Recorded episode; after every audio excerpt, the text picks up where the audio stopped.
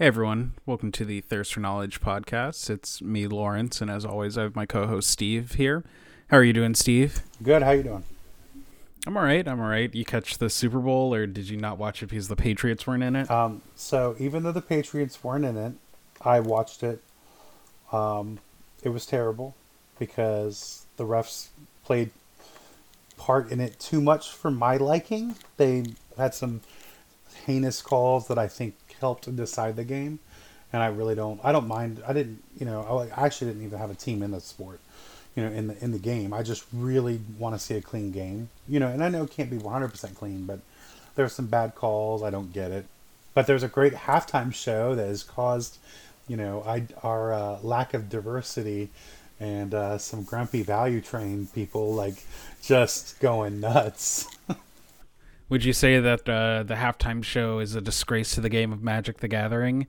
Only, only the real will get that reference. Yeah, I expect almost nobody to get that reference, right, but right. the people who do, oh, they'll get it.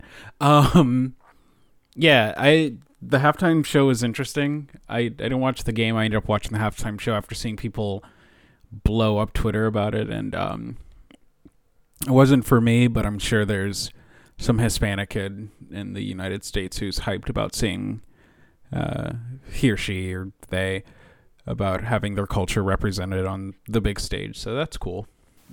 Yeah, it was. I mean, So- to me, it was like it was fine. Like it was cool to see J Lo for the first time in forever. Like beyond that, it's like ah, you know, I I don't. You're you're the, either there to watch football or watch bad commercials, and this year's commercials were really so. The commercials I saw that hit Twitter made me want to um, find the nearest bridge and swan dive into traffic. uh, so Yeah, I mean, I was baffled by um, so it was on Fox this year, and I just don't remember it being on Fox in a long time. I guess, but it was on Fox, and um, they had like local commercials piped in, like in points. So like, like Bob's Car Wash, and I'm just like, I'm watching the Super Bowl, and Bob's Car Wash is on. Like, come on, like I don't, I didn't, I was kind of baffled by it. So. yeah, I just have like negative actual interest in the Super Bowl, and I haven't found a Super Bowl commercial like interesting in years. I think.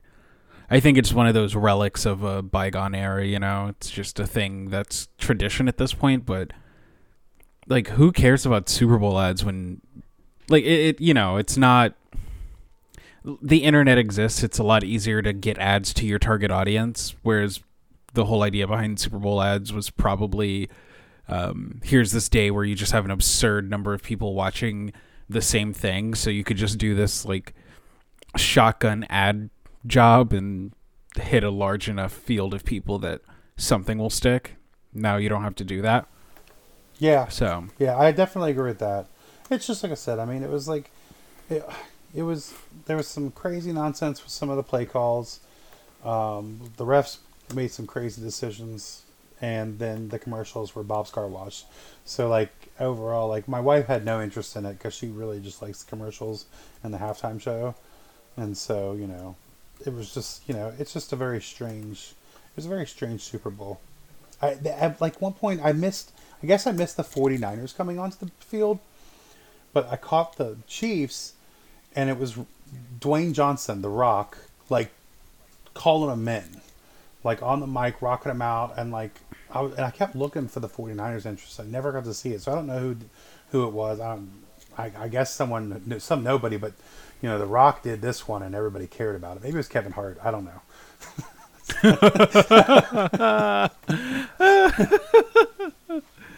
uh, he's probably too busy making documentaries for Netflix right now. Oh, Um, but yeah. I mean, it's just like it was crazy. I was just like, this is it's a crazy world we're in. But you know, but there was other things that happened.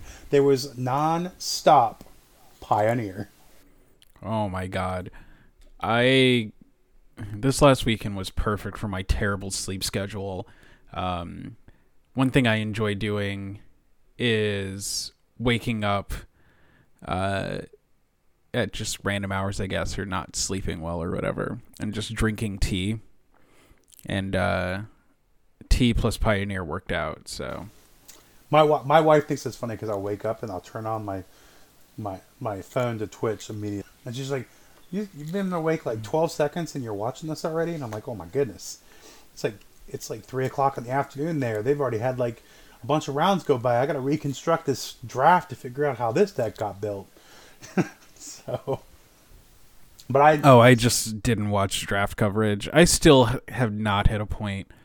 Like for me to actually watch draft coverage, I have to be pretty engrossed in the draft format. Like um some masters formats I've actually done a good bit of drafting and gotten pretty deep into it. So I've been able to watch like GP or PT coverage, but other than that, I just don't care. See, they've for me, it's got to be a good set. War of the Spark was actually a very good draft set. Uh, Throne of Eldraine was excellent, probably one of the best ones, just because all colors and all color pairs were equal. Like you could play a monocolor deck or a two color deck, and and it was like they were all equal. Mono blue, blue black, it didn't matter, and that was to me really interesting. Um, and then this Theros set has been kind of like super interesting because the creatures aren't really. I mean, Dream Trawler aside, whatever, who cares? Like it's a it's a rare. Move on past that. But like all the commons and uncommon creatures, they're pretty pretty balanced, and it's kind of a neat format to see. So, I, I've I've so I didn't get to catch all of draft like I wanted to, um, and I really want because I only had so much time, so I dedicated my time toward the pioneer side of it because I wanted to see if uh, if the truth of the inverter was there. Yeah, I watched most of the Brussels coverage, or mostly Brussels coverage, and caught bits of the Japanese coverage. I think it was harder for me to watch the Japanese stuff because, um, like they did a rebroadcast in English, but its time lined up like in a place where it overlapped with other things, and um, the Brussels coverage, like it was in the middle of the night, so it was just perfect for me.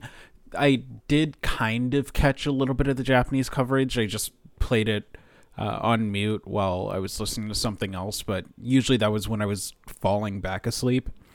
So I didn't really extensively watch it. Well, Brussels was really good.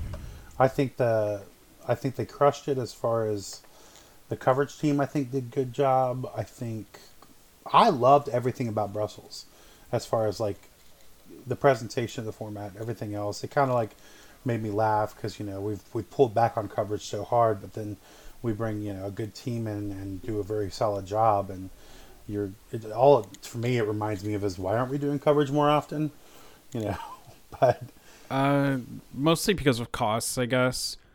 Um, but coverage is pretty huge in terms of actually building player morale. I I think GP coverage back in 2012 to whenever they cut it had a huge hand in actually pulling a large number or like actually getting people interested in competitive magic. I know for myself, I probably never would have played competitive magic if I hadn't watched uh, Worlds 2012 or stumbled across it on YouTube. You could say that Star City also has a similar effect, but um, you know, having access to both was definitely a factor for me at least. So we'll see what happens. Um, I don't expect Wizards to actually put a huge emphasis on GP coverage. Uh, it's I I don't know what they're doing with their money, but it seems like they're trying to allocate it elsewhere. So, you know, well the brussels decision. the brussels um what the, well you know spoiler alert the if you didn't see it pt the uh the asian pt unfortunately the top eight was mostly one deck. But the P, the brussels was actually a very good diverse spread of decks. And they have um all the decks with eight wins i believe. Eight ten yeah ten eight in the construction portion. So that was kind of neat to see like a breakdown of not just, you know, the top eight, but like some of the decks that um, they did really well in the constructed portion. You know, they might not have done well in the draft portion. I guess they. I mean, they went down pretty far. um, Max Gilmore did a good bit of compiling of data. I only briefly glanced at it, but I think he calculated like win rates and a bunch of other stuff for um, the Pro Tours. So it's on the MinMax blog. Um, and I will add a link to our show notes so people will be able to access it there. Uh, so he has the combined win rates, uh, like the metagame breakdown, just a bunch of uh, information on these decks. Well, we were um, you you top card. I bet you can guess it. Out of PT Brussels, I mean, it's gonna be like something out of that deck. Thoughtseize, I guess. Thoughtseize. Yep, Thoughtseize. Thoughtseize. You know that's the most powerful, like you know, ambiguous card, right? Like it just does everything you ever want. So, um, there's fatal push, Thoughtseize, fatal push, opt, then dig through time. You know that's the card I think if inverter deck becomes too popular, I think they'll probably chop dig through time. It'll die for thoughts that Oracle sends. Um, and everything else is just kind of. I mean, the, the first place deck was that Sultai Delirium deck, and Joel Joel Larsson's a, a beast because this deck looks like a hot pile, but know, I think that it is very much too early to be discussing a ban of this inverter deck. I think there's a lot of room to explore playing like with and against the shell. Um, one thing I noticed is that like a lot of these inverter decks weren't playing uh, disdainful stroke or effects like that. I wouldn't be shocked to see those come into play at some point in the near future. Uh, just because the card seems to hit pretty much everything of relevance post board except for like Thassa's Oracle, but a lot of the big haymakers that you have to spend a good bit of time trying to, you know, bob weave and leverage. So I'm curious to see what innovation happens. We're already starting to see like three color versions that play Uro, Grisly Salvage, more of like a turbo combo style deck. yeah. So I'm, you know, The problem the the problem with Stroke. So Stroke is great, but like when they're on like the Baby Jace or the or the OG Ashiok plan, like the Stroke just sits in your hand while they're looking for one of their eight discard spells because they run the full playset of Thoughtseize and Thought Erasure. Like they actually they usually can find like basically what they need to uh to play around that or just rip it out of your hand at a later date, you know. It's it's if you ever look at their list, I mean, like look at Kanister's list. Kanister probably has yes, well he says four Thoughtseize, two th- Thought Erasure, but then he does have um, Ashiok Nightmare Weaver in his sideboard. So like Yeah, the the thing is like the way these mirrors are playing out, at least as I was watching them, is both players were spending a good amount of resources in the early game, just kind of shredding each other. yeah, But uh, eventually, top decks would happen, right? People were still able to leverage mystical dispute. Um, well you have you're, you're also dig through time decks, right? So like it's Right. first to the dig wins, and then Omen of the Sea is actually the mana sink that allows you to kind of get there without worrying about the stack. Uh, to a degree, but like, I think that there's enough room to just put cards in your deck. Like the the thing about the shell is that it's a discard shell, and we saw this play out in the top eight uh, when Kanister was playing against Paulo Vitor, where he just cast a bunch of discard spells and then comboed. Yep. But the games where it doesn't have like exactly that perfect draw of discard spell, discard spell, discard spell combo, um, it you it, the deck doesn't really put on a fast clock, and it gives you time to draw something. So, I'm I wouldn't be shocked to see maybe these shells become a little more threat dense. You know, people went from blue red twin to uh, rug twin with Tarmogoyf, right? Yep. Have a easily compactable plan B. I mentioned that people were playing like a bug version of this deck with Uro, so we're already seeing these sort of um, diversifications being implemented by players. So I mean, Uro plays perfect with the deck, right? Like because it's Uh, like you want to delve, you want to get, you want to delve away some cards. So you're your oracles don't have to be there. Like you don't have to have the pips on your oracle. So- Yeah, I mean, it also just gives you a thing to do, right? You Right. these decks are like the Jaces were really awkward to cast and leverage because they were four mana and played into Mystical Dispute and everything, and the decks like like I said they weren't very threat dense. So unless you clear the way with a discard spell, your you your opponent often seems to be able to like set up a point where they can actually leverage their dispute. There's a lot of that going on. And I think that uh, having just like a mid-rangey threat, even if your the Uro hits like eats a dispute or whatever, you're fine with that. You're fine with just getting that trade in early and getting resources out of your opponent's hand because that just makes your discard spells better and then lets you set up your combo plan a bit better.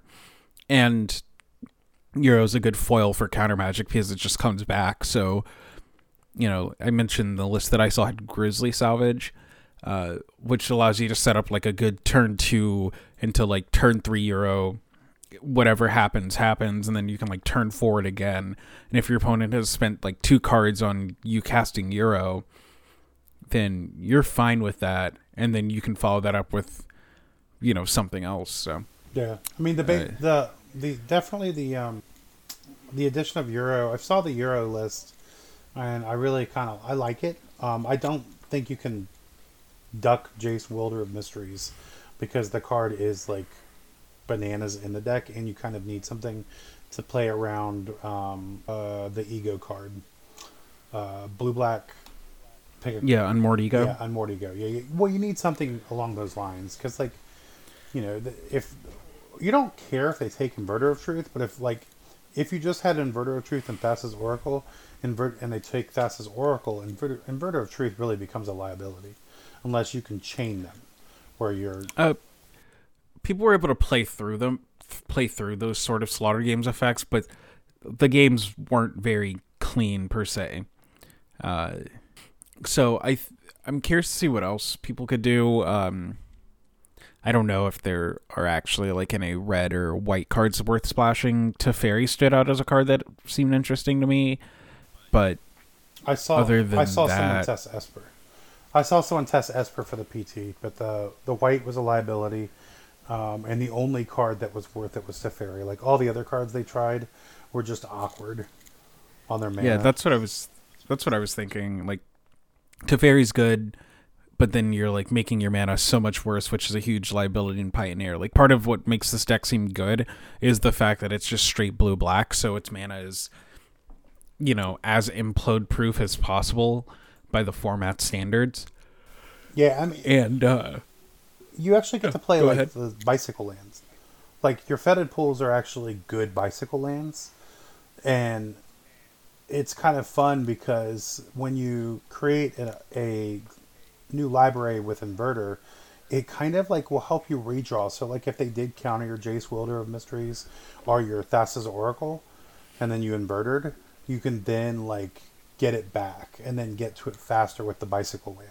So I personally like that a lot. Like I think it's a really uh, part because I saw that. I think I saw it in the Japanese coverage. I saw a lot of like inverter of truth lines where like it was like inverter of truth, get back the real thing that they need, cast another inverter of truth after bicycling landing to make sure that there's still a card on top of their library so they don't die instantly. You know, and it it, it just created some neat points for the game. yeah, the play patterns were interesting and air quote new, but I think it's mostly because like people are leveraging these wonky effects and having to figure out a way to actually play through them in a uh, tenable way. So I'm curious. I I'm curious to see what happens. What tech will will come of it. Um, I wouldn't be surprised to see cards like Gurmag Angler or Tasigur happen. Tasigur seems like a pretty good card to like sideboard in in this matchup. It it dodges like the fatal pushes, right? We saw lists. I think Edgar Magalhaes had what one hero's downfall, something like that. Uh, I can quickly check here. Yeah, they usually have And- one. Like they'll they'll do one, or they'll do a murderous rider. Right. Okay. Yeah. So there's like one ish hard answer for a big thing, and everything else people are playing is pretty reliant on um you know, either trading inverters or all of these other effects. And something like uh, Tasigur is a perfect card to punish uh, these play patterns of just shredding each other and then play passing the turn with like a bunch of mana up. Yeah, so Edgar has four fatal push, one hero's downfall, one murderous cut, and then he only had six discard spells. But I think I like his addition of two supreme wills. It makes sense in terms of digging for combo and all of that. Um, he also has the three pack rats, which seem like a really nice sideboard plan. But um, I, Kanister went with the Scarab God and Kalitas. So like, and Scarab God was insane because that like that let him beat uh, Paulo Vitor. Like single handedly, the Scarab God did that. Like one that I think it was game three because like yeah, the scare he and top with the Scarab God and won a tale as old as time, right? Right. Well, I mean, it was funny, like, because I think he like murdered a, a, a uh, he murdered a Niv Mizzet, got it back with Scarab God, and then got the Thought Scour that he knew was in, in the light. It was a reduced great like library because he had already inverted, and so like he got back the Thought Scour, and that took the card that Paulo was going to win with. And so it was just like a crazy set of circumstances where a canister Thought Scour, or thought erasure. I'm sorry, thought erasure. Thought Eraser. Yeah, okay. Because Niv Mizzet grabs guilds and he grabbed Thought Erasure and then he cast Thought Erasure and it took the card that uh, Paulo was going to win with. And that was like, Canist- Kanisters played the deck a ton. You know, I've watched him stream it a ton and you could see it when watching him play. He knew these crazy lines like very well. And I think that was it. Like, this deck isn't just an A plus B combo, it's got a lot of nuances to it, but that, that reminds me of Splinter Twin because everybody was always like Splinter Twin's so easy, and I was like, it's actually not easy. It was very difficult to pilot the deck correctly. It was easy to game one, but like game two and three, the deck became very complicated. A lot of people also played Twin at a local level, and it was pretty easy to uh, get a skewed sense of uh, competency from what I could tell.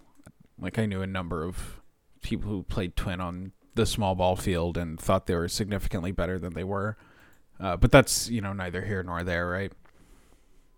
Um, but like you know, the first place list Joel Larsson was playing was that was a, a Bug cards. it was uh, delirium. owned. it was delirium, and it was actually really we haven't like a lot of people have tried an attempt at delirium, but it's always never. They've always went too far down the rabbit hole, or they played the the Grim Flayer card, which is just such a mediocre card. Um, and you know, Joel Larsson just played this list of cards that are all really great and didn't mess around with any of the other stuff, including traverse the Ulvenwald because for some reason in all the bannings of the tutors they've missed that one. So it's not that easy to turn on delirium in pioneer or you can't do it as consistently and even when you can like your payoffs aren't as efficient so it's like not it's like good but it's not busted and it's not like standard where the best thing to be doing was delirium so you had these mirror matches that devolved into who cast Emrakul second or something or first or whatever also uh, regarding the blue black deck the coax from the blind eternities I find that card's addition pretty cool. Oh you Uh, like you like that? It's like a thing to sideboard in as a way to play around uh, Memoricide effects. Yep. That is nice. Which deck had that which which version had that in it? Was it in the Japanese list? Uh, Andrew Jessup has one in his sideboard in the Star City Games Open, Okay. and then some of the Japanese players were playing it. I think. Yeah, I saw I saw the Japanese players playing with it. I don't know if any of them made top eight. I saw it cast and I was like, it took me a second, and then I was like, oh yeah, that's like your way to get it. Like it's a straight one for one trade. Like this is crazy.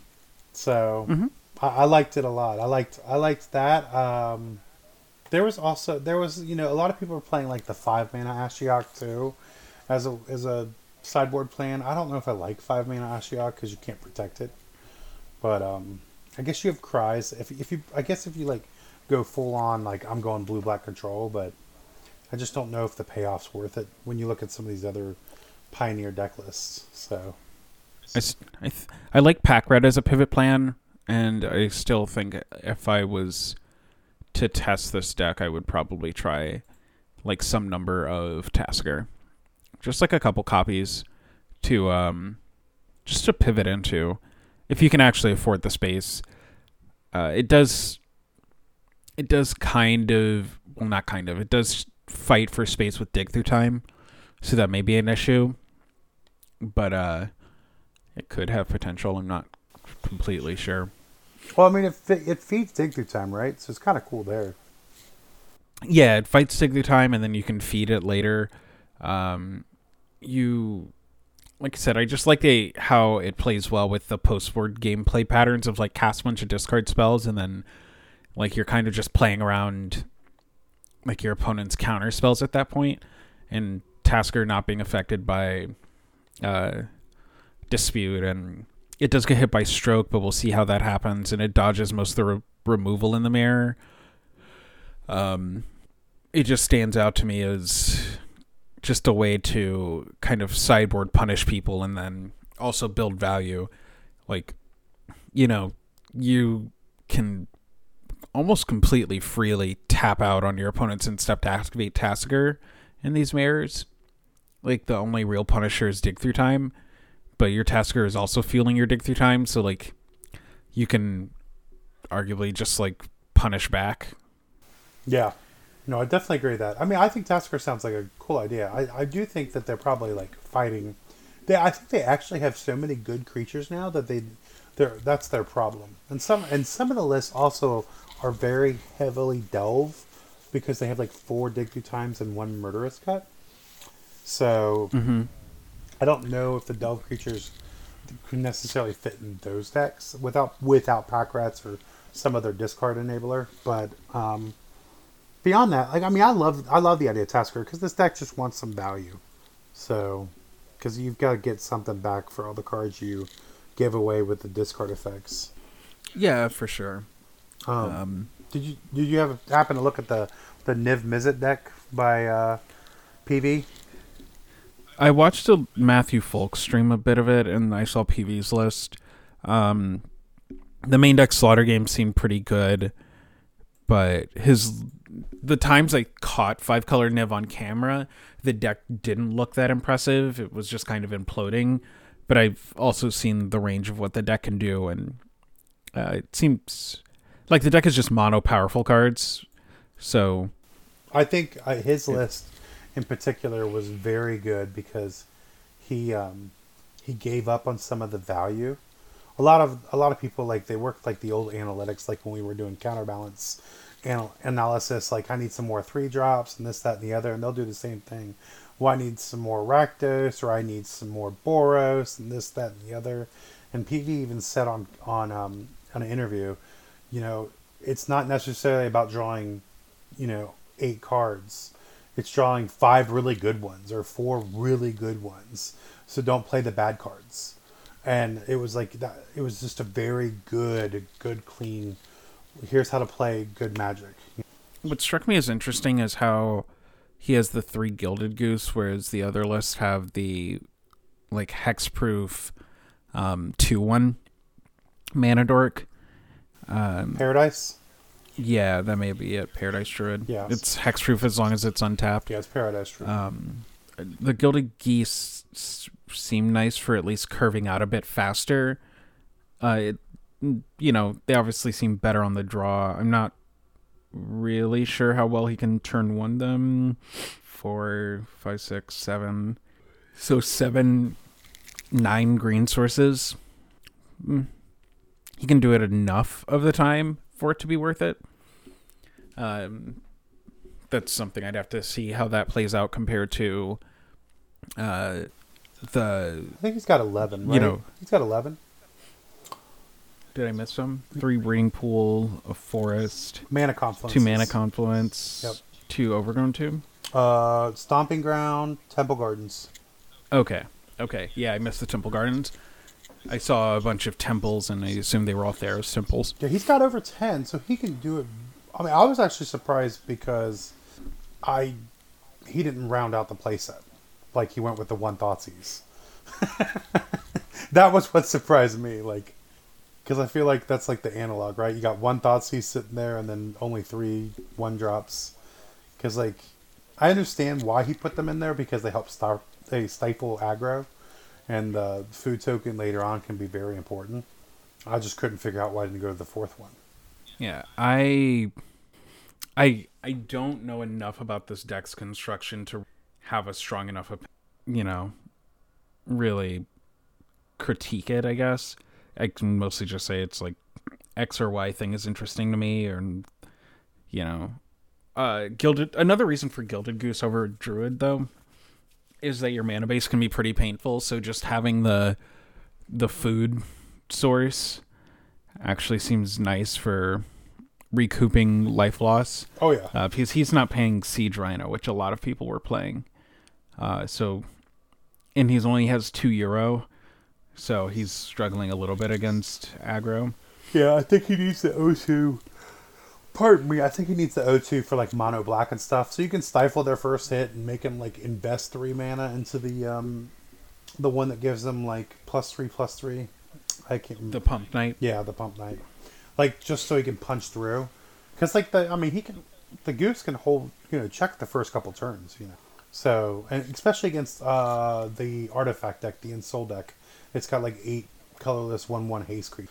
So like the goose will help in that same case. Like and if they have to spend mana getting through the goose, then they're not developing their board as fast. And I don't think any deck beats this.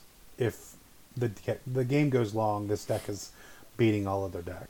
Sure, it's like this weird bastardization of mid range and control, where like, you know, if you get to resolve your five mana six six flyer that draws three to four cards, you're just gonna bully your opponent. Yeah. You know. Yeah, and then I mean, and the Niv Mizzets, the Niv Mizzets is like great because like it, it, instantly eats and has to eat a removal spell for for most people to keep continue continue playing Magic, and then like you know whatever you picked off of it was juicy. So and then Nahiri the Harbingers were really good. I was really surprised how good they looked. Yeah, I saw Nahiri be good for Matt Folks. Um, I am surprised by two Uro. Like that card just solos a lot of games by itself. Just having that mana sink and the life gain engine seems so nice. Um, Yeah, I saw I saw Nahiri um, ultimate get a Niv Mizzet, put it into play, draw five cards, attack with Niv Mizzet, bring it back to the hand. I was just like, vomit. That's too much value. I was just like, what do you do against that? like, does Nahiri ult out like overrule uh, Uro? Because I don't think that's No. how that works, right? no, it, Oh no, no, sorry, you said Niv Mizzet. yeah, I said Niv. For some reason, I thought you said Uro. Yeah, yeah, yeah. yeah, it was a you- it was a Niv Mizzet and it drew like a ton of cards, and I just, Yeah, if you get to ult Nahiri for Niv Mizzet and it doesn't die on your turn, then I think it's concede a clock from your opponent, right? Yeah, oh, yeah, yes, definitely. Not only is it concede a clock, it's go find someone and punch them because you're angry. what what happened to you in your last round? My opponent put a six six dragon in play, smacked me with it, drew four cards with the pr- with the promise of next turn drawing four more. I had fun. so, you know, I, I, I like the deck. I was baffled by the Hour of Devastation. That was the one card where I was like, huh, you have a lot of stuff in, in your deck. So I wasn't sure about that one. Everything else I loved.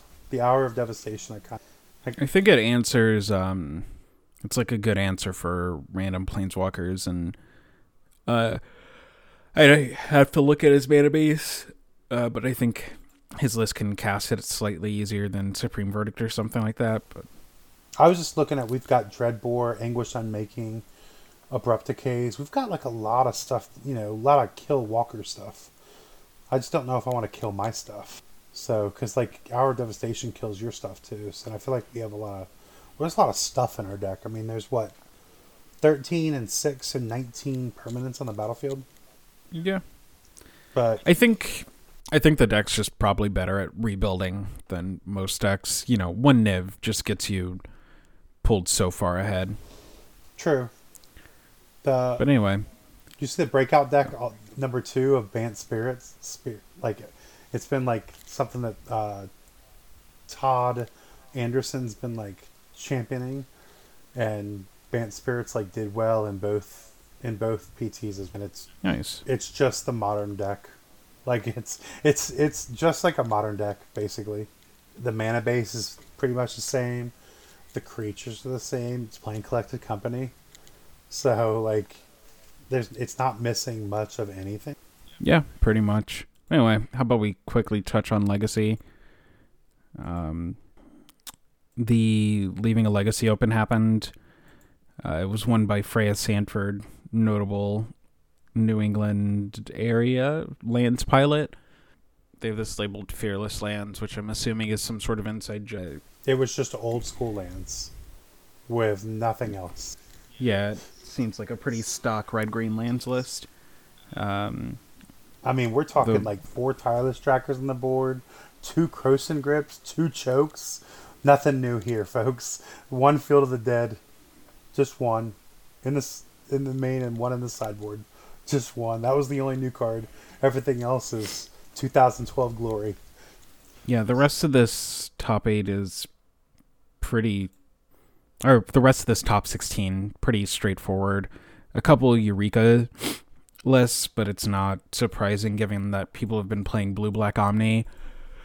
I'm not surprised to see a couple Eurekas floating around, um, I am. regardless of how suspect that card may be. They're Yeah, but the, if there's anywhere that where people are going to show up with like expensive, borderline unplayable um, cards, it's going to be like an East Coast Legacy tournament, right? Oh yeah, I want to crack mine out so bad, but they're not foil, which annoys me. So, which I Yeah, like this list. eh. I guess people are playing Eureka as just like a backup show and tell, even though it's kind of like not a good card and It's the um. What was the old blue card? You can pitch. You can you can force a will another card with. It's basically Dream Halls. yeah dream halls. It's your dream halls, right? That can't Yeah. be that can't be red blasted. Yeah, I don't. yeah. I like it. I think. It, I mean, you can't play dream halls anymore because you know blue's so prevalent. It'll basically turn all of your opponent's cards into force. So I do think that Eureka is probably correct, even though I think it's super hard on the man. Yeah, I I agree uh, that playing it is probably correct in some numbers. It's still just like the super expensive, uh, really clunky effect that can be a huge liability, but I mean, I don't. often you're probably not going to get punished. I don't like it in my double, my double tomb, double traitors, mystic sanctuary deck. But I, I mean, that's where they're at, right? I don't even. There's no forest, right? So Uh, one of these lists has a forest. Louis or Luis Gentile has a forest. But they're just leaning on their Uh, uh, their astrolabes, right? Astrolabe. They don't have Astrolabe in here. Oh no, they don't. They've in the This- early list, like a long time ago. I was seeing them. They were playing, but they were playing Bant. People are just playing Quad Trop and then like a bunch of Lotus Petals. Ugh. Uh, one of the lists only the list that got second only has two Eurekas, which makes sense. The list that got fifth has uh, three Eurekas and they have a basic forest. They also have a Trop and a Volcanic and Prismatic Vistas. Okay, Yeah, they've got less. all right. They've got less city of traitors, more tombs. Ooh, they have a, they have the tree. Wow, Veil of Mhm. Summer and the tree. Yeah, good old bitch tree. I'm just, I'm just looking at tree and Veil of Summer. I don't want my my opponents to play Magic. Pretty much. Um, shout out to Ian McEwen, top 16 with Grixis Delver. I don't know if I've ever seen Ian play Delver. I think the closest I've seen is like Bant Stoneblade, Yeah, Chain Lightning. yeah. This is. Huh.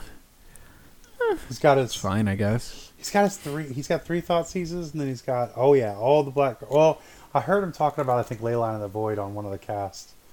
So here they here they are. Oh, now I know why Chain Lightning looks so odd to me. Usually there's a Fatal Push in that spot. Yep.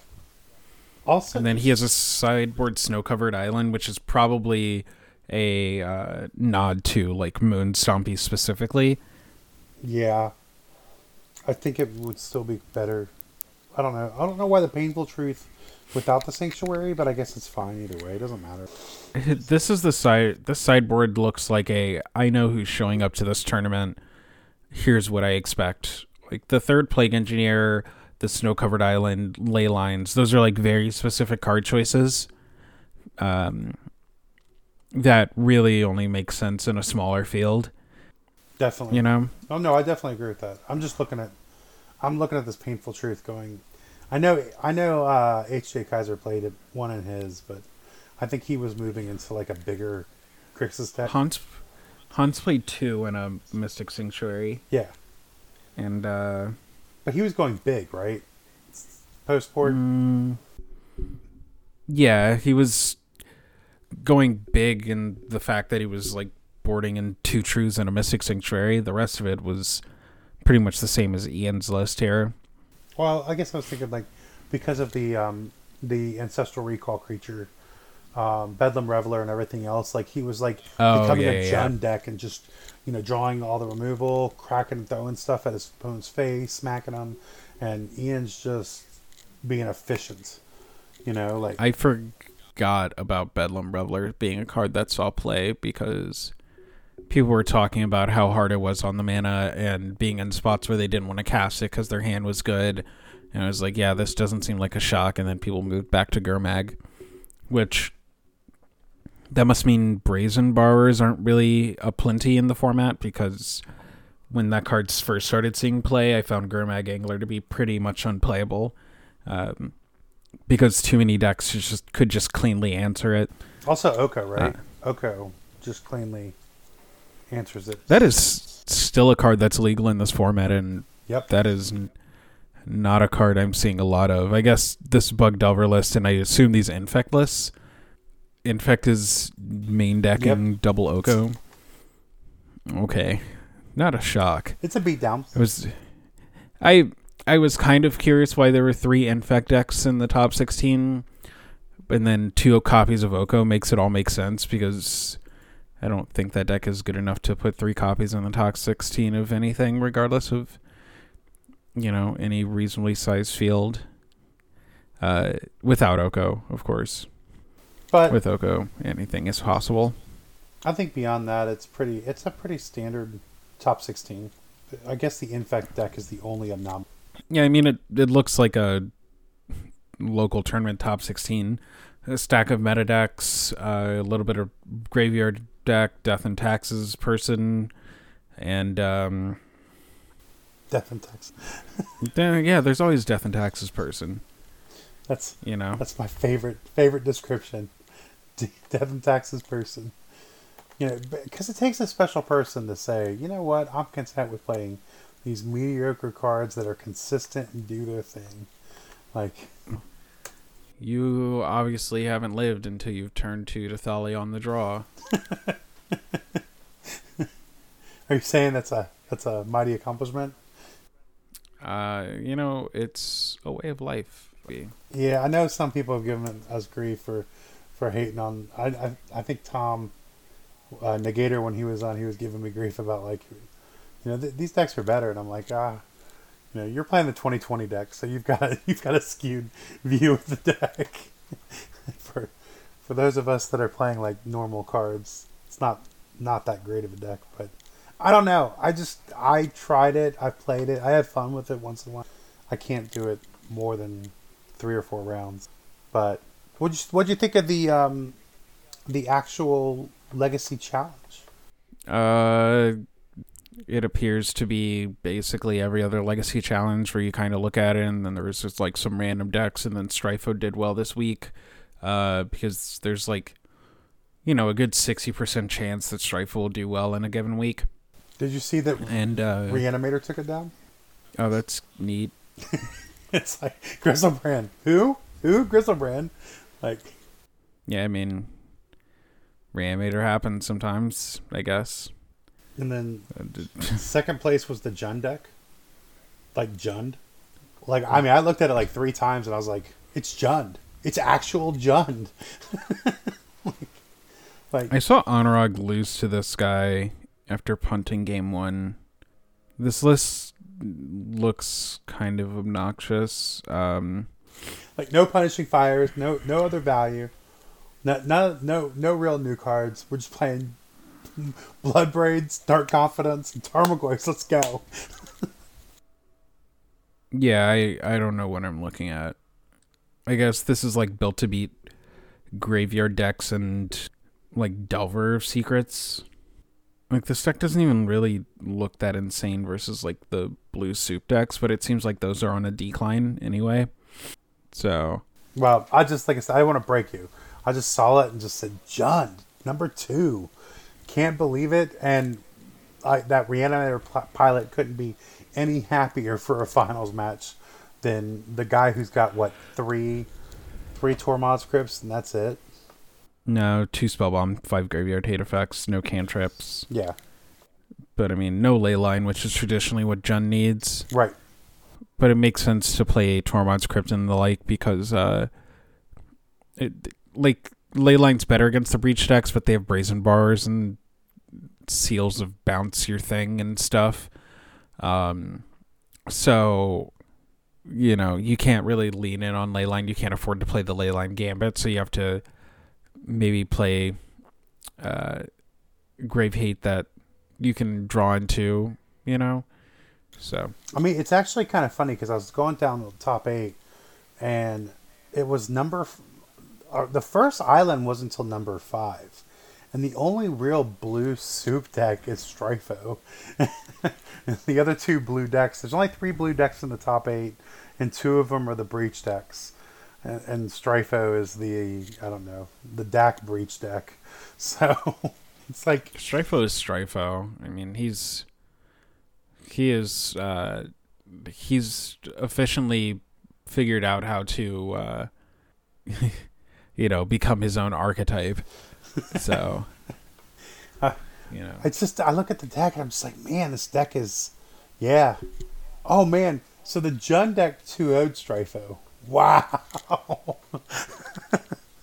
I, I was like, I was like, I wonder how that matchup would go because Strifo's a Jund deck too, but nah, nah, this Agate Agate destroyed Strifo, so maybe some bad draws followed by I mean, hymns and thoughts. Eggett plays one drops, so he's already got Strifo being on the mana efficiency angle. What? It's true. Oh, I, I know, I know, but it was funny. He also has Carpet of Flowers. He has Nihil Spellbomb. He has Pyroblast, Sylvan Library.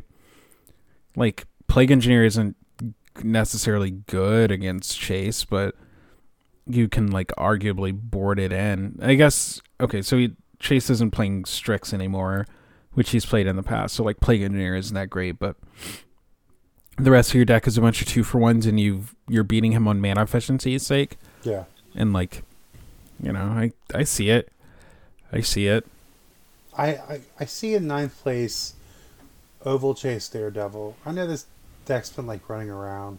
I just still don't get it. I just don't get it. I, I don't get it. You can't explain to me why Ovalchase Daredevil is so but whatever. uh because with your riddlesmiths it turns it into a draw. Like it turns riddlesmith into um oh, like so pure steel paladin as opposed to a loot. I because you draw a card and then you discard your Ovalchase daredevil. And then like um oh, because it's cast. when the artif yeah, when it's so like so it just comes. so when the ar- gotcha. yeah when the artifact hinder, hits the battlefield you get your daredevil back and then you just get to keep looping that way Man, build so that's why people play daredevil build your own SRAM. Ugh.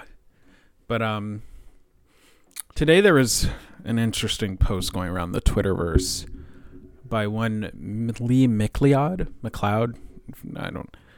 Mm, maybe butchered that. I'm sure one of the two will be correct. Maybe. Hopefully. The world may never know. And he simply posted, "Be honest. How do you rank yourself?" mental uh, on the factors of mental game technical play adaptability preparation and deck selection and i hate this for so many reasons um So I think a lot of people in Magic have the tendency to either over or under evaluate. Let me let me dial it back. So he doesn't actually give a scale at which to grade yourself on, which I think is a big problem, because a lot of people um, gave themselves A's and B's, and you know, uh, it was on an A through F scale, right? And my issue with that is when you don't have a uniform scale to operate on a lot of these posts seem delusional to me. Um, I saw a lot of people just kind of grading themselves very highly, and it was like, there's no way that you know, like what what scale are you actually using? It's like me asking, you know, when you're in a room with someone and like one person's hot and the other person's cold. It's it's that like you know you have to give something objective to compare yourself to. And could be bell I curve. wish we're, we're bell curving it right? We're just gonna bell curve it. Just right now bell curve we're curving it for the dunning-kruger effect. That's um so that's actually like a relevant thing. So the dunning-kruger effect is the tendency for people um to overestimate their abilities or be incapable properly analyzing themselves in an objective way. Uh, as defined by Wikipedia, the Dunning Kruger effect is a cognitive bias in which people assess their cognitive ability as greater than it is. It is related to the cognitive bias of illusory superiority and comes from the inability of people to recognize their lack of ability. Without the self awareness and metacognition, people cannot objectively evaluate their competence or incompetence. Whoever wrote that just basically wrote the same thing three times in a row, worded differently. Regardless, um, I like I said, I saw a lot of posts where people rated themselves in ways that very clearly didn't make sense to me. Given, um, I like when I was looking at it, I kind of set the arbitrary standards of like F being the kitchen table magic player, of just hey, this is someone who plays magic, they know the rules, and their ability to play the game is solely rooted in like how much they need to know um to pretty much have fun, right? That's their goal.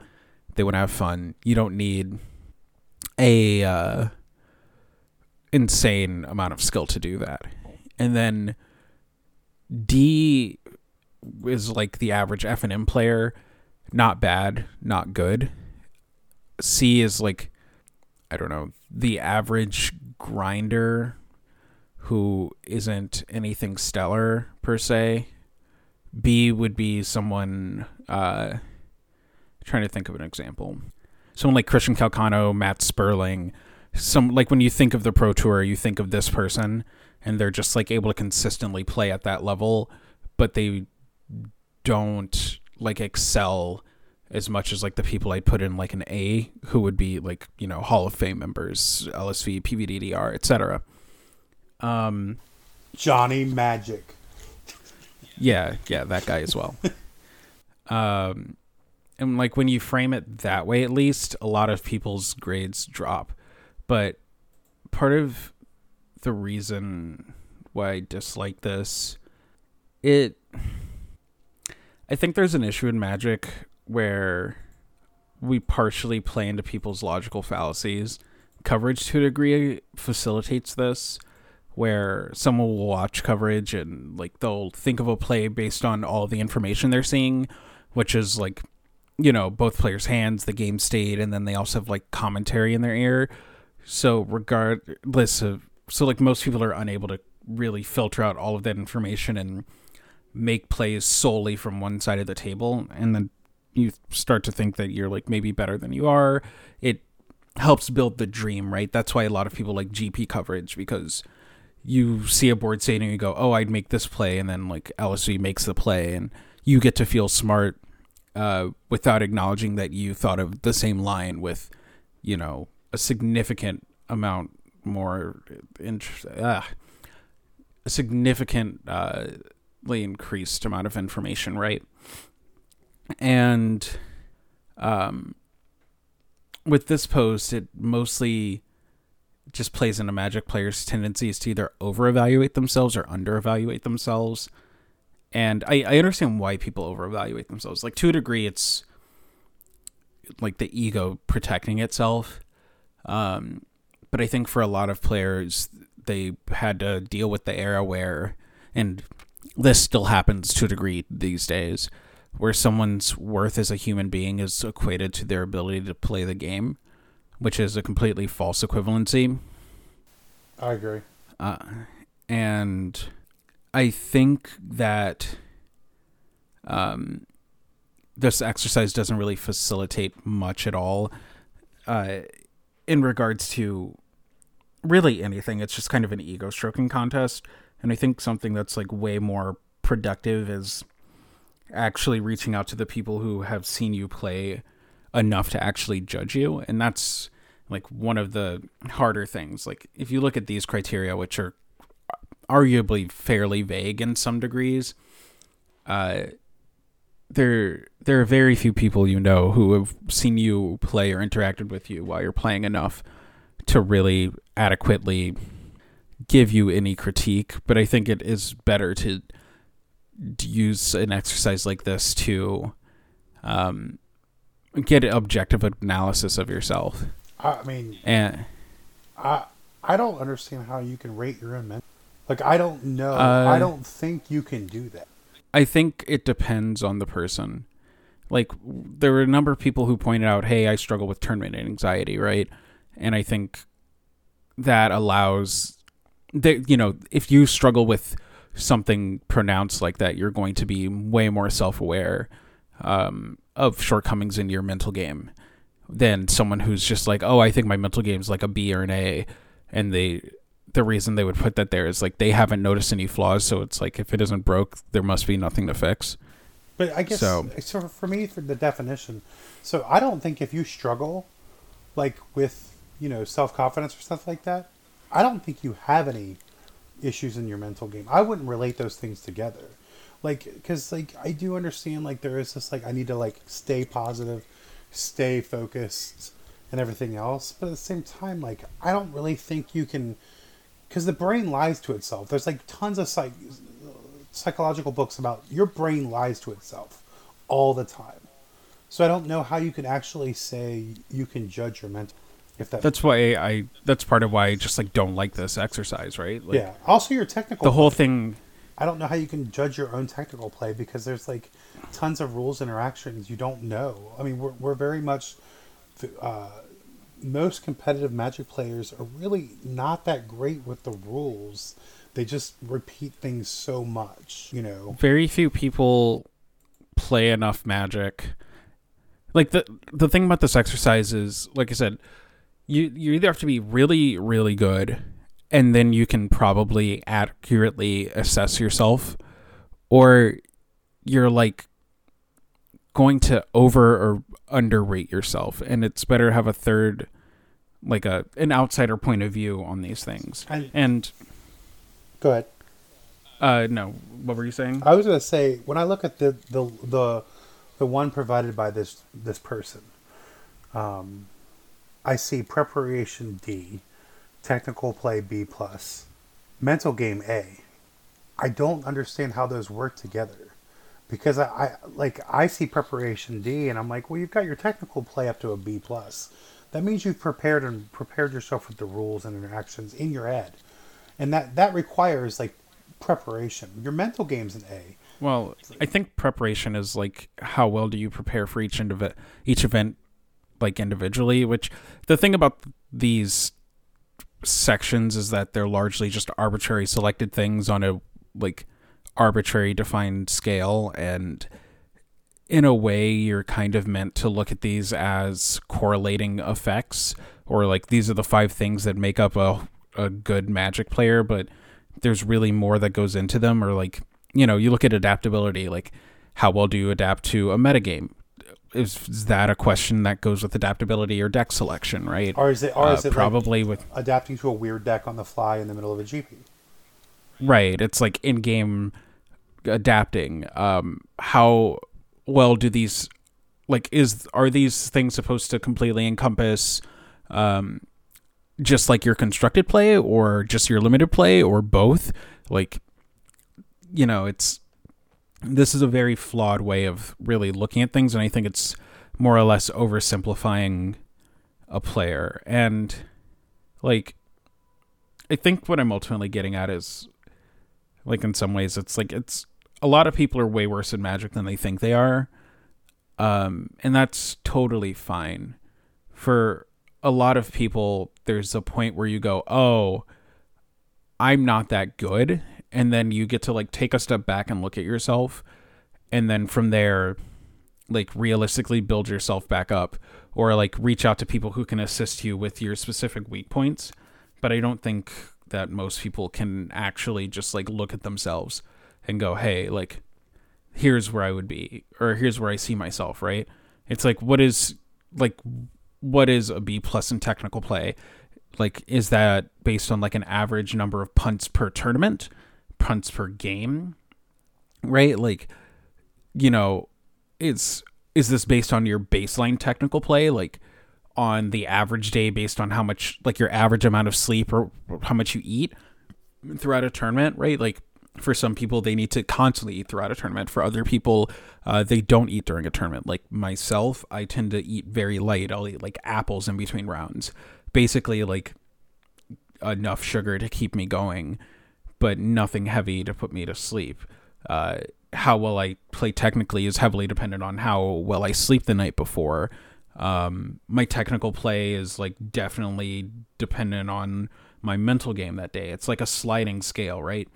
Adaptability is something that arguably like gets wrapped into technical play to a degree. Like, you know, I these just seem like five randomly chosen things that like you know mental game has a cascading effect throughout like I, I get what he means by mental game maybe like is he talking about bluffs or is he just talking about like his ability to see through bluffs? And the more and more you think about these categories the more and more it they start to just seem way too arbitrary and convoluted or like I, I mean when I read they, this they blend they, they blend together to me when I read this, I almost want to say, be honest, how bad are you? like I feel like that's kind of like, and maybe that's a little harsh, but I mean at the same time, like it's it's it's 2020. We shouldn't be going and labeling ourselves with like these basic, I I mean undefined scopes, and we're going to compare each other based off these undefined things with a crazy grading scale that's insane because anyone like all the people that I'm seeing A's from, and some of them are really good players, but they're not A's. So I mean, I'm I just I'm seeing a lot of people rate themselves definitely higher than they have any right to, and uh, I know of a few people who are getting clowned on in private at the current moment, Right, uh, based on their delusions. And like I said, it's like there are very few people who can realistically rate themselves on the upper end of the spectrum, and by most like reasonable metrics, I- right? I couldn't give myself a C or better in most of these categories. But I'm also greater sum of my parts than just me playing Magic. So for me, like I don't really expect it. You know, some of these people on this, you know, here dedicate their lives to it.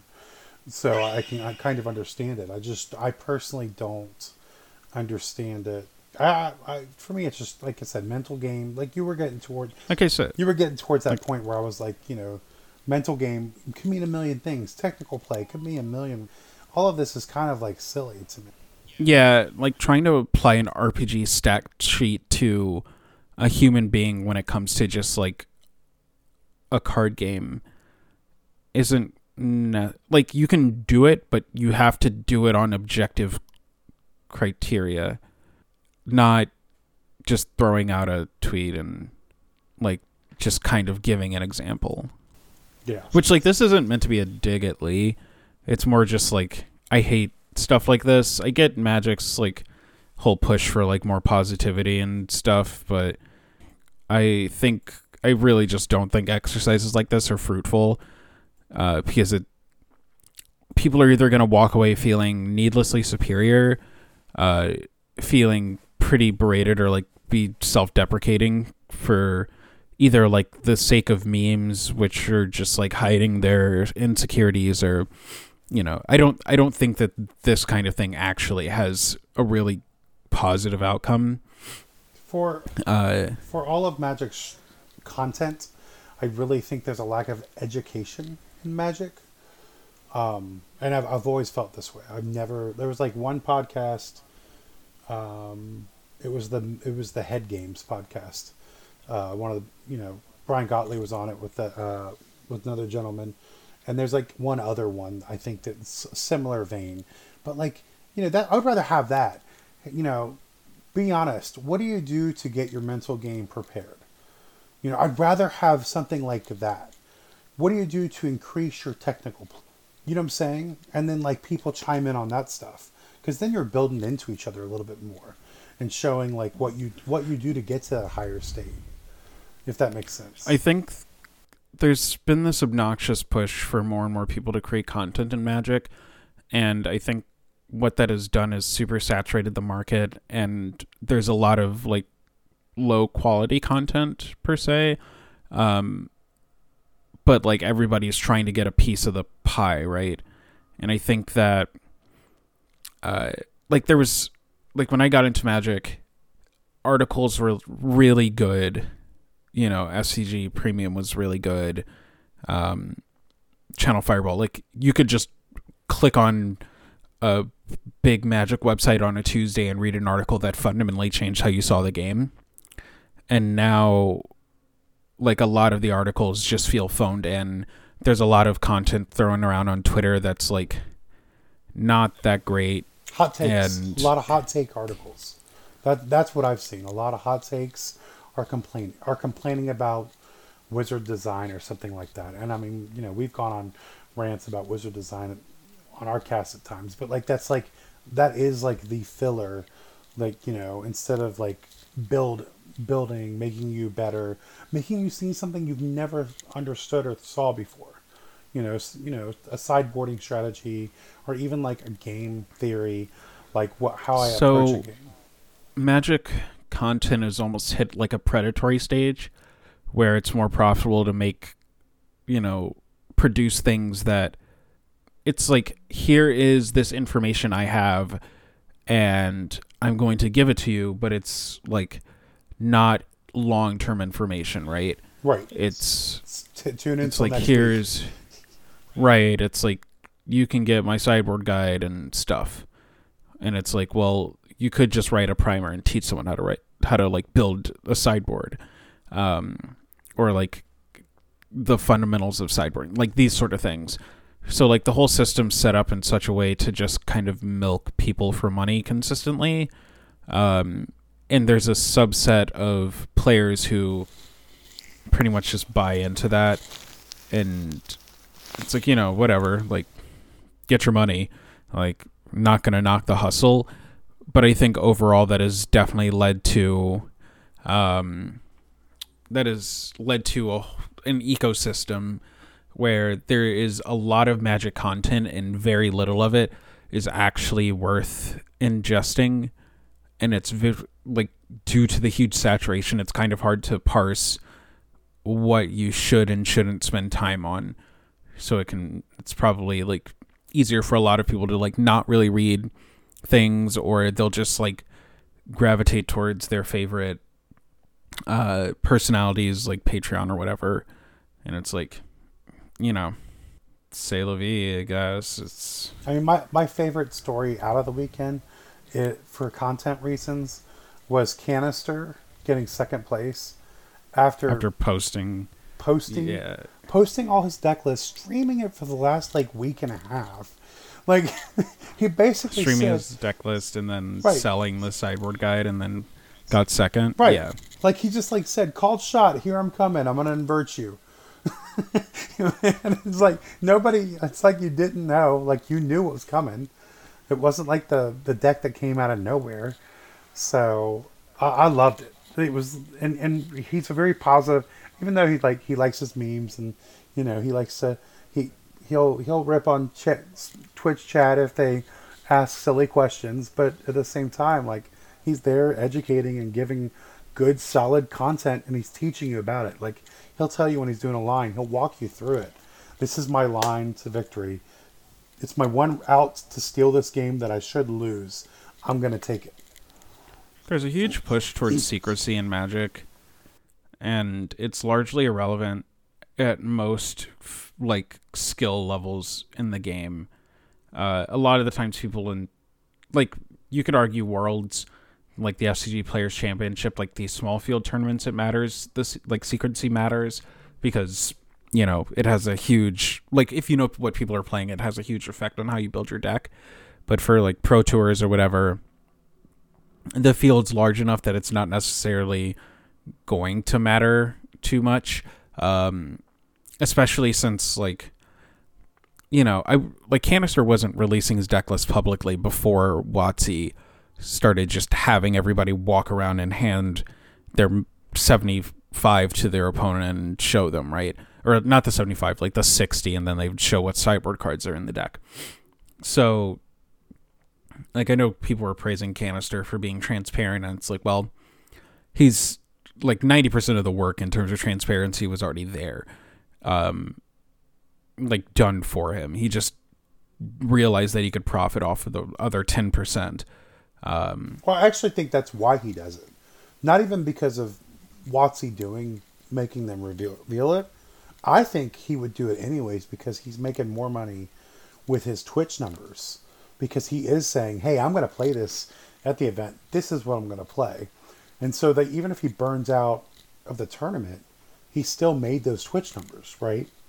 Well, it's just high EV, right? Yeah. I mean- like it's not only the Twitch numbers, it's also the people like buying like the deck guides and shit from him. Yes. So, you know, he's also a good enough player that you know, there's going to be a GP, there's going to be, you know, whatever pro tour, mythic, whatever arena tournaments, who, you know, uh, cockatrice underground dojo leagues.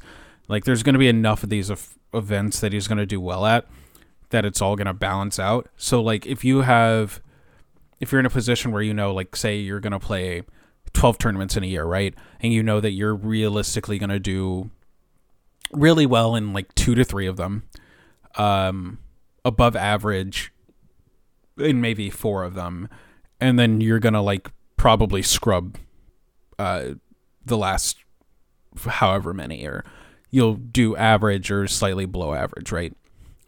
It's just like good EV to pad your costs by selling your testing going in. He's like, if you go to a Pro Tour bomb, it feels bad, but if you go to a Pro Tour bomb and had already made like, you know, 700 bucks off of people buying your deck, then you don't really care, Right. right? Right.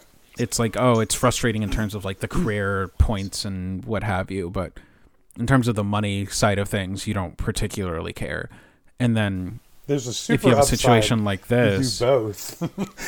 right like like he did well so he got money from both the pro tour and the streams and now people are well people are already like oh man Kanister's the shit so i'm gonna throw money at his face but like it's even better advertising right like every other time he was on coverage in the top eight they talked about how he um they talked about how he you know posted his deck on whatever patreon or whatever so like he was just getting all this free advertising. So you know, Yeah, I mean, I think, yeah, he, I think he went through Discord, but it doesn't matter. Like he openly posted it, like for his, you know, people that paid, they had to pay for it, but then like it goes beyond, and like you know, basically, you know, the coverage mentioned it to everyone like a thousand times because they needed to make something interesting and they need a storyline and they're struggling to make real storylines right now. yeah.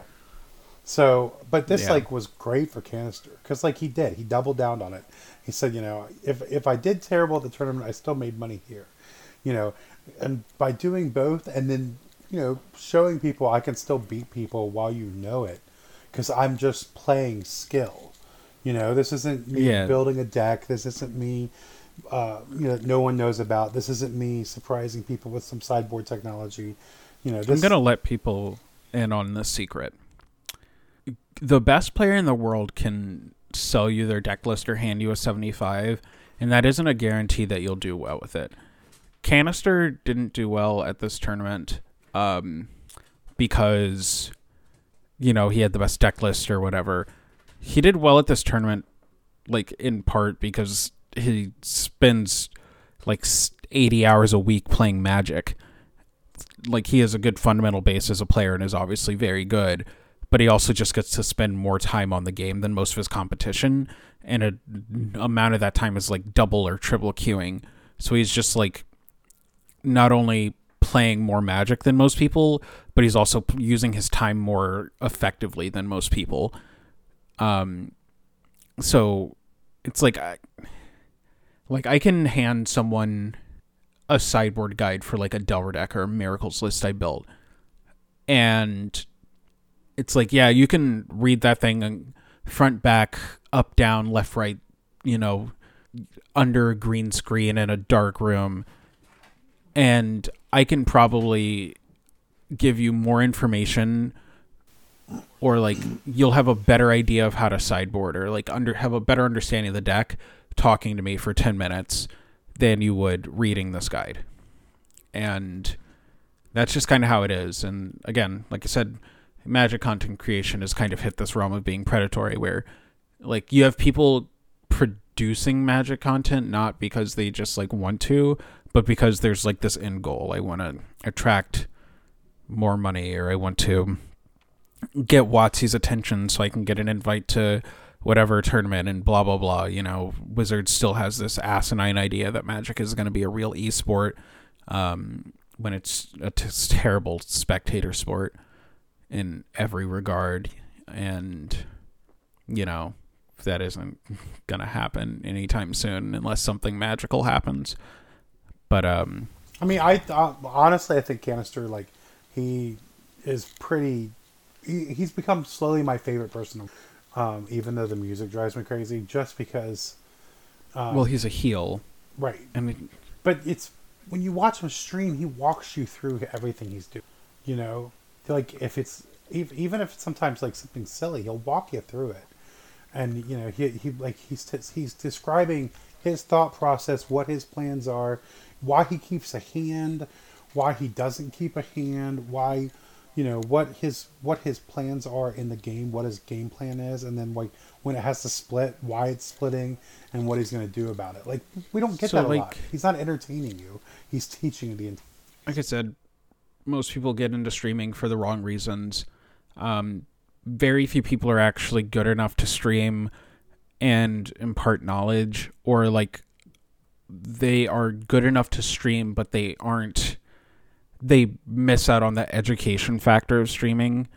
Um, and I think at a certain point, a lot of Magic streamers kind of devolve into like these grumpy old folks who get tired of dealing with Twitch chat and have disproportionate reactions to people's stupid questions, but like I understand it. Like when you see like when you have a bunch of people constantly asking you the same things over and over, it becomes frustrating.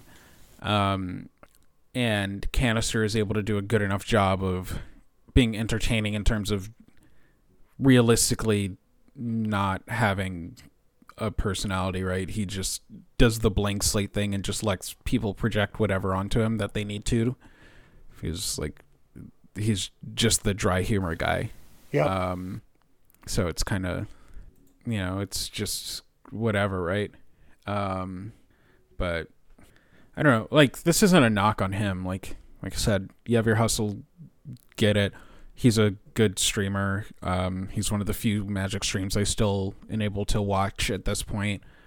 Uh, like you always know when you're watching him that you're getting high quality analysis of what's going on.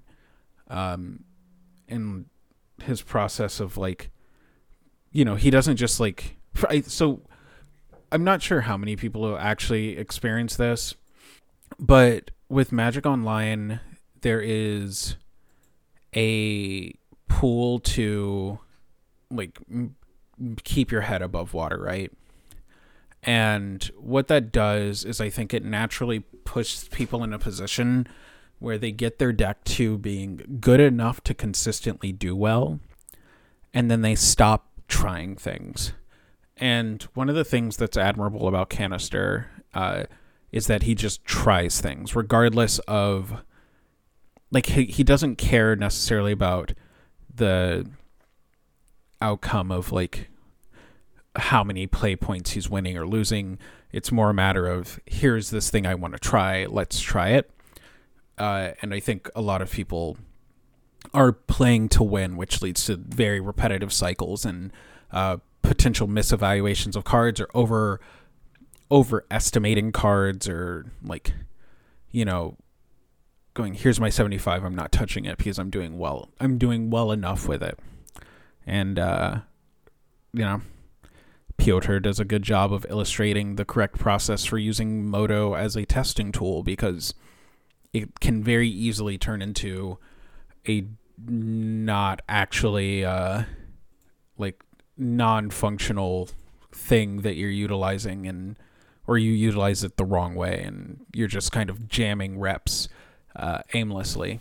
I mean, he'll actually mention one of my favorite things is he'll mention that a card is very fun and he likes to play it because this card is fun.